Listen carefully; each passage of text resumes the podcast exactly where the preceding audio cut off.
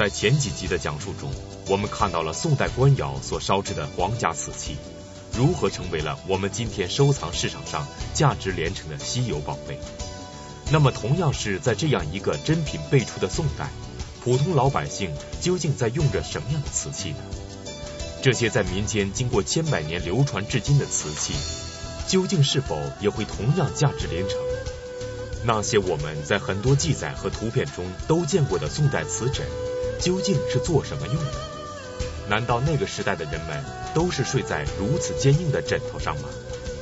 而那一首我们所熟悉的唐代诗人张继的《枫桥夜泊》，究竟又会在这些宋朝民间的瓷器上引来怎样的谜案重重？收藏专家、观复博物馆馆长马未都为我们揭示这其中的种种谜团，并讲述马未都说瓷器收藏之民窑传奇。宋代是中国陶瓷的这个第一个高峰期，它的主要表现是官民两大系统呢都蓬勃发展。它不仅仅是官窑，民窑也蓬勃发展。那么民窑呢，我们应该有个大致的了解，它有八个窑系，就八大系统。这个系统呢，正好是以长江为界呢，北方四个，南方四个。那么北方呢是有磁州窑、耀州窑、钧窑、定窑。这四个窑系，南方呢是有饶州，就是景德镇窑、龙泉窑、建窑、吉州窑四个系统。我们今天呢这一讲呢，就讲北方的民窑。一九一八年的时候啊，直隶巨鹿大汉是哪儿呢？就是河北的巨鹿县，直隶省啊，就是这个河北省大汉。旱了以后怎么办呢？就抗旱打井，很多人合伙就打井，打井就挖来挖去呢，就挖出瓷器来了。挖出来这个瓷器，当时没有概念，花的里头，然后找很多证据，有时候有铜钱啊，有什么就证明这东西是宋宋代瓷器。然后文物贩子就闻风而动，因为河北毕竟离着北京近嘛。那时候中国已经进入民国时期的时候呢，有西方的列强很多都在中国搜罗这些东西，所以呢。这就是磁州窑的这个命名的开始。那么这些事儿的记载呢，像《古董所记》都有这个记载。磁州窑是北方民窑的最大的主力军，它名称出现的很晚，就是我说的二十世纪初才被命名，而恰恰给它命名的人呢，还不是中国人，是霍布逊。有一说是英国人，有一说是美国人，反正不是中国人。这个人是研究中国陶瓷的专家，他给这个瓷器命名为磁州窑。那么原因是什么呢？我们能看到的关于陶瓷的宋代的这个文献呢，大部分都是南方人写的，比如陆游啊、周密啊、叶佑啊、周辉啊这些人，我们历史上引用的很多这个文献都是南宋人。南宋人首先对北宋的情况不是很了解。尤其在南宋时期，他对北方的领土是金代的这个这个领域，他就更不了解，所以他就没什么记载。磁州窑最典型的，我们先看一眼，磁州窑漂亮吧？强烈，这是第一概念，强烈，白底儿黑花。那么它窑址在哪儿呢？它主要在晋冀鲁豫这个辖区内，就我们今天的这个山西、山东。这个河南、河北，主要就这个四个省之内。那么磁州呢，在河北和河南的一个边界，历史上它属河南，后来就划分为河北，就是现在的河北磁县。这个磁是磁石的磁，吸铁石那磁石。这个景德镇陶录上他有一点误解，他说这个瓷土啊，就是烧瓷器的，那个不是，那是吸铁石的那个磁石。真正烧瓷器一定是这个高岭土，瓷土是烧不了的，就是这种瓷土是烧不了的。那么由于磁州窑的这段记载呢，就是日本和韩国、朝鲜到今天为止写汉字的瓷器都写这个磁石的磁，就吸铁石的这个磁石的磁，瓷器他写这俩字，跟咱们写瓷器那俩字是不一样的。磁州窑是北方最重要的窑口，历史上大量出口。那么一直延续到明清，从未间断。宋代八大民谣中的这种磁州谣，究竟为什么会有着如此广泛的影响力？而且它的烧制时间也是如此的持续了数百年呢？难道磁州窑瓷器的背后有着什么非同一般的东西吗？磁州窑呢，它对陶瓷工艺中有一个巨大的贡献，因为磁州窑的这个原材料，它的产地原材料都不太好，不能像景德镇那种高岭土那么好的瓷土，所以呢，它那个都是从那个很差的原材料中要烧造很好的陶瓷，怎么办呢？他发明了一种工艺叫化妆土。他先把这个瓷器做好了以后，又色又黑灰黄都不好看，他刷上一层白粉，然后再照釉。他这层土叫化妆土。我们从这个瓷枕上可以清楚的看到化妆土的位置。你看这个面是经过白的化妆土，然后再画黑，非常漂亮吧？这是宋代的北宋的一个枕头。你看这个地方就是化妆土没有上去的地方，这片非常黄。化妆土有什么功效呢？它有点像咱们。女同志化妆的打的那个粉底，能遮盖它那些缺陷。那我想这化妆土就是现在这个化妆的这粉底备不住，也是从化妆土那边学来的。它本意是遮丑，本意就是遮丑。我们打粉底本意也是遮丑，但是时间长了呢，它就变成了一个记忆。他有时候这个人可能也呃脸上也没有瑕疵，他也要打一点粉底，他就显得更好一些。所以因为有了化妆土的出现，磁州窑就变得千变万化。那么它的色彩也出现了，有绿的啦，有黑的啦，黄的啦，孔雀绿的，它什么颜色都有。那么最典型的磁州窑呢，就是刚才我们呈现的那种白底黑花，非常强烈的这种，这是磁州窑的典型器。那么磁州窑的特征是什么呢？它主要是率真、粗犷，体现了民间的一种情绪。它没有约束，他自己不给自己定一个规矩，应该怎么样？官方的东西要定很多规矩，因为他要层层审批，一堆麻烦，有一块过不去，他就退回去，对吧？磁州窑没这事儿，我工匠想怎么着就怎么着。你喜欢我当时啊，你喜欢这样，我现在给你画一个，一会儿给你烧出来了。所以它没有约束，恰恰是这个没有约束的这种呃陶瓷工艺呢，使我们的北方的磁州窑的陶瓷呢变得非常的丰富。你比如我这么多年呢，我就老是研究磁州窑，我们。身处北京，离磁州窑的产地近嘛，所以机会就多。有一天，呃，半夜我接到一电话，一个朋友就跟我说说，哎呀，说我买了个特好的磁州窑的东西，说我现在在火车上呢，我明儿早上就到北京，说你愿意不愿意提早来看看呢？我说好啊，我说有多好？他说，哎呀，是我历史上碰见最好的。那么我大早上也就早早就起来了，他那火车一到北京，我就跟他约着就见，赶紧就找一个地儿约着一见，一打开东西真好。然后下面的问题就剩下了，就是说多少钱，怎么付钱？然后我跟他很快就交割了，交割以后二十分钟就一个人也赶到了，一看我买了，那个人脸都涨得通红。他迟到一步，我动作比他快。那么有时候收藏也是这样，就是收藏呢，有时候也不能犯懒，闻风而动嘛。我一听他这个，我赶紧过去了。我就因为比他早了二十分钟，这东西我就买到了。如果我晚去二十分钟，那可能这东西就变成是他的了。但是我们在这种闻风而动当中呢，一定要冷静啊。比如说那是一假的，你也闻闻风而动，冲上去也把它买回来，那不是更麻烦了吗？对吧？但是你在你有把握的情况下，你应该决定自己的行程。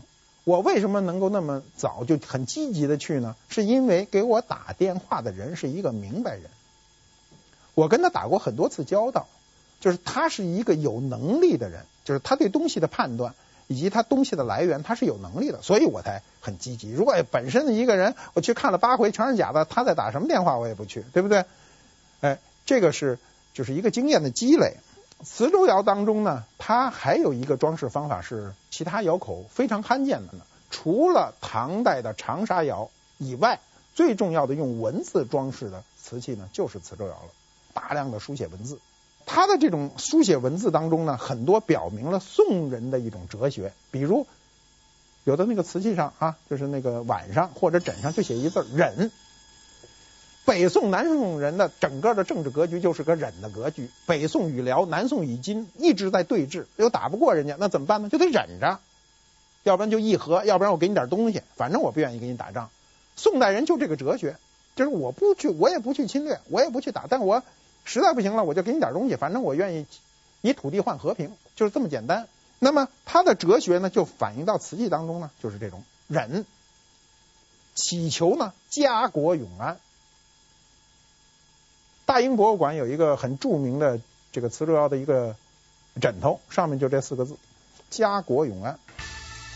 这是北宋带有确切纪年嘛？它是熙宁四年，带有确切纪年的一个枕头，那么反映了当时宋朝人的心态，对吧？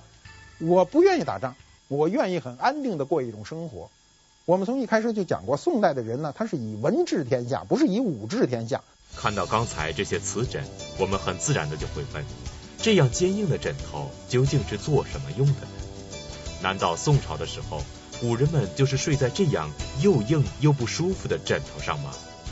最早呢，我们有人认为那枕头就是给死人睡的，就是因为都是木出的嘛，就认为。活人不枕这枕头，这枕头这么硬，怎么枕呢？我们今天都是有枕枕枕头的这个经验了，那个硬的怎么枕呢？对吧？没法枕，所以就认为古人一定不枕，就是给死人枕一个枕头，烧个陶瓷的东西给死人枕着，活人是不枕的。但是后来发现不是这样，因为什么呢？因为这个很多枕头上有字，那个字的表达的意思一看就不是给死人的。你比如说。他有枕头上这么写的：“重中少雨，无事早归。”就人多的时候少说话，没事早点回家。这一看就不是给死人的，对吧？死人怎么回家呀？没法回，回家就害怕了，对吧？他怎么又回来了？这个对不对？还有呢，枕头上写着“未争三寸气，白了少年头”，这横也不是给死人写的，死人的头发早都白了在底下，爱白不白，对吧？他这还是一种很世俗的哲学，告诉你怎么样去生活。我们今天也适用啊，就是说你不要去为人争取，跟人家去老去争斗，没有意思。生活中让一步，宽容一点，这个社会就会变得更好。那么他当时还有一些字写的也很有意思，他说：“过桥须下马，有路莫行船。未晚先投宿，鸡鸣早看天。”这个过去啊，人出门是个非常艰苦的事，跟今天不一样。今天太舒服了，你想上哪儿，你要坐飞机那就很快。你坐火车也很舒服，汽车还有卧铺，都非常舒服。古代出行是非常艰苦的。那么，为什么要过桥先下马呀？那桥都不结实，你万一掉下来呢？不安全。有路莫行船也是这个道理，就是船上的安全程度低于陆地上。你不能等晚了，天黑了，你再找地方住。我们今天多晚都能找地方住，是吧？随便找个宾馆就住下了。那时候不行，你每个地方你找驿站、找旅馆。你必须得到达那个地方。如果你在前后不靠的地方，你今晚上就没地儿去了，是吧？鸡鸣早看天呢，早上鸡一叫，看看天啊，是不是下雨啊？干什么？要把这个事儿都准备好。所以他很世俗的写在枕头上。那么这就是让你每天看一眼。我们今天的情感跟古代人有很大的区别，有很多情感丧失了，很可惜。比如我们今天的思念的情感不如古人。为什么呢？有电话，你不论走了多远，拿一电话一打，哎，在哪儿呢？说我在在美国呢，啊，啥事没有，听着一样，跟跟在隔壁一样，没有这种思念之情。过去的孩子一离开母亲，一离开家里，那母亲的牵挂是今天的人不能想象的。所以你看唐代的大量的诗歌中呢，那个大量的送别诗。各种送别诗，表达了古人那种情感。你比如这个杜甫的叫“烽火连三月，家书抵万金”。我们今天什么抵不抵万金？我估计在座的年轻的都不会写什么家书了，撑死发一短信，到时候我已经到了，住下了，这地儿挺好。完了，过去写的是不一样的。那么宋代人呢？尤其民间，他大量的这种在瓷器上的书写呢，都是一种感情的宣泄。在这个瓷枕上呢，其实这个古代人枕硬枕头呢是有传统的。史书上有这样的枕头，叫警枕，警警察的警，警枕，警醒的枕头。它枕头什么样呢？它就结一个圆木头，圆木头，枕到脑袋后头，上面还坠一铃铛。你一定要保持半睡半醒。为什么？你要睡死了，那一动唤呢，铃铛就响了，你就醒了。那谁枕这枕头呢？司马光。司马光之所以能写出《资治通鉴》，就因为睡了这枕头了。珍惜光阴呐、我们现在的人不怎么珍惜光阴，睡懒觉的人多了，过十二点还没起床呢。以后不起床的人就睡这种枕头就起来了，嗯。那么宋枕是这个造型最为丰富的，过去有很多美学书对这个都有有记载。它的造型有什么呢？你比如有动物型的狮枕、虎枕，有人形的孩儿枕，那个仕女枕，有这个几何形的长方枕、八方、椭圆、银锭、腰圆、鸡心、云头等各种随意造型。你比如这是如意的，内容也丰富，马戏。杂技，你看这熊拴一链子，说的这是马戏团的熊，可不是森林里的熊啊。这马戏，你看它这熊弄得也很可爱，画的很可爱，圆墩墩的。那么当时的这个宋枕中呢，你比如像垂钓啊、蹴鞠啊，蹴鞠就是踢球嘛，它就反映了当时宋代的民间的很多生活。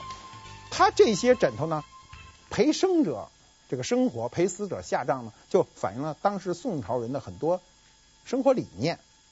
与宋代相隔不远的唐朝，曾经有一位叫张继的著名诗人，他写过《枫桥夜泊》一首唐诗，其中“月落乌啼霜满天，江枫渔火对愁眠”的诗句，更是我们极其熟悉。但是宋代的这样一个瓷枕上的特殊文字，却要在今天引来疑案重重。究竟这瓷枕上有着怎样的文字呢？又将会对这句我们非常熟悉的唐诗产生怎样的怀疑呢？广告之后继续讲述。您现在收看的是《百家讲坛》栏目。从河北农村来到北京的李莲英一家，将在陌生的京城如何生存？在中国王朝历史上大名鼎鼎的李莲英，他的早年究竟又以什么为生？一个在北京漂泊的贫家孩子。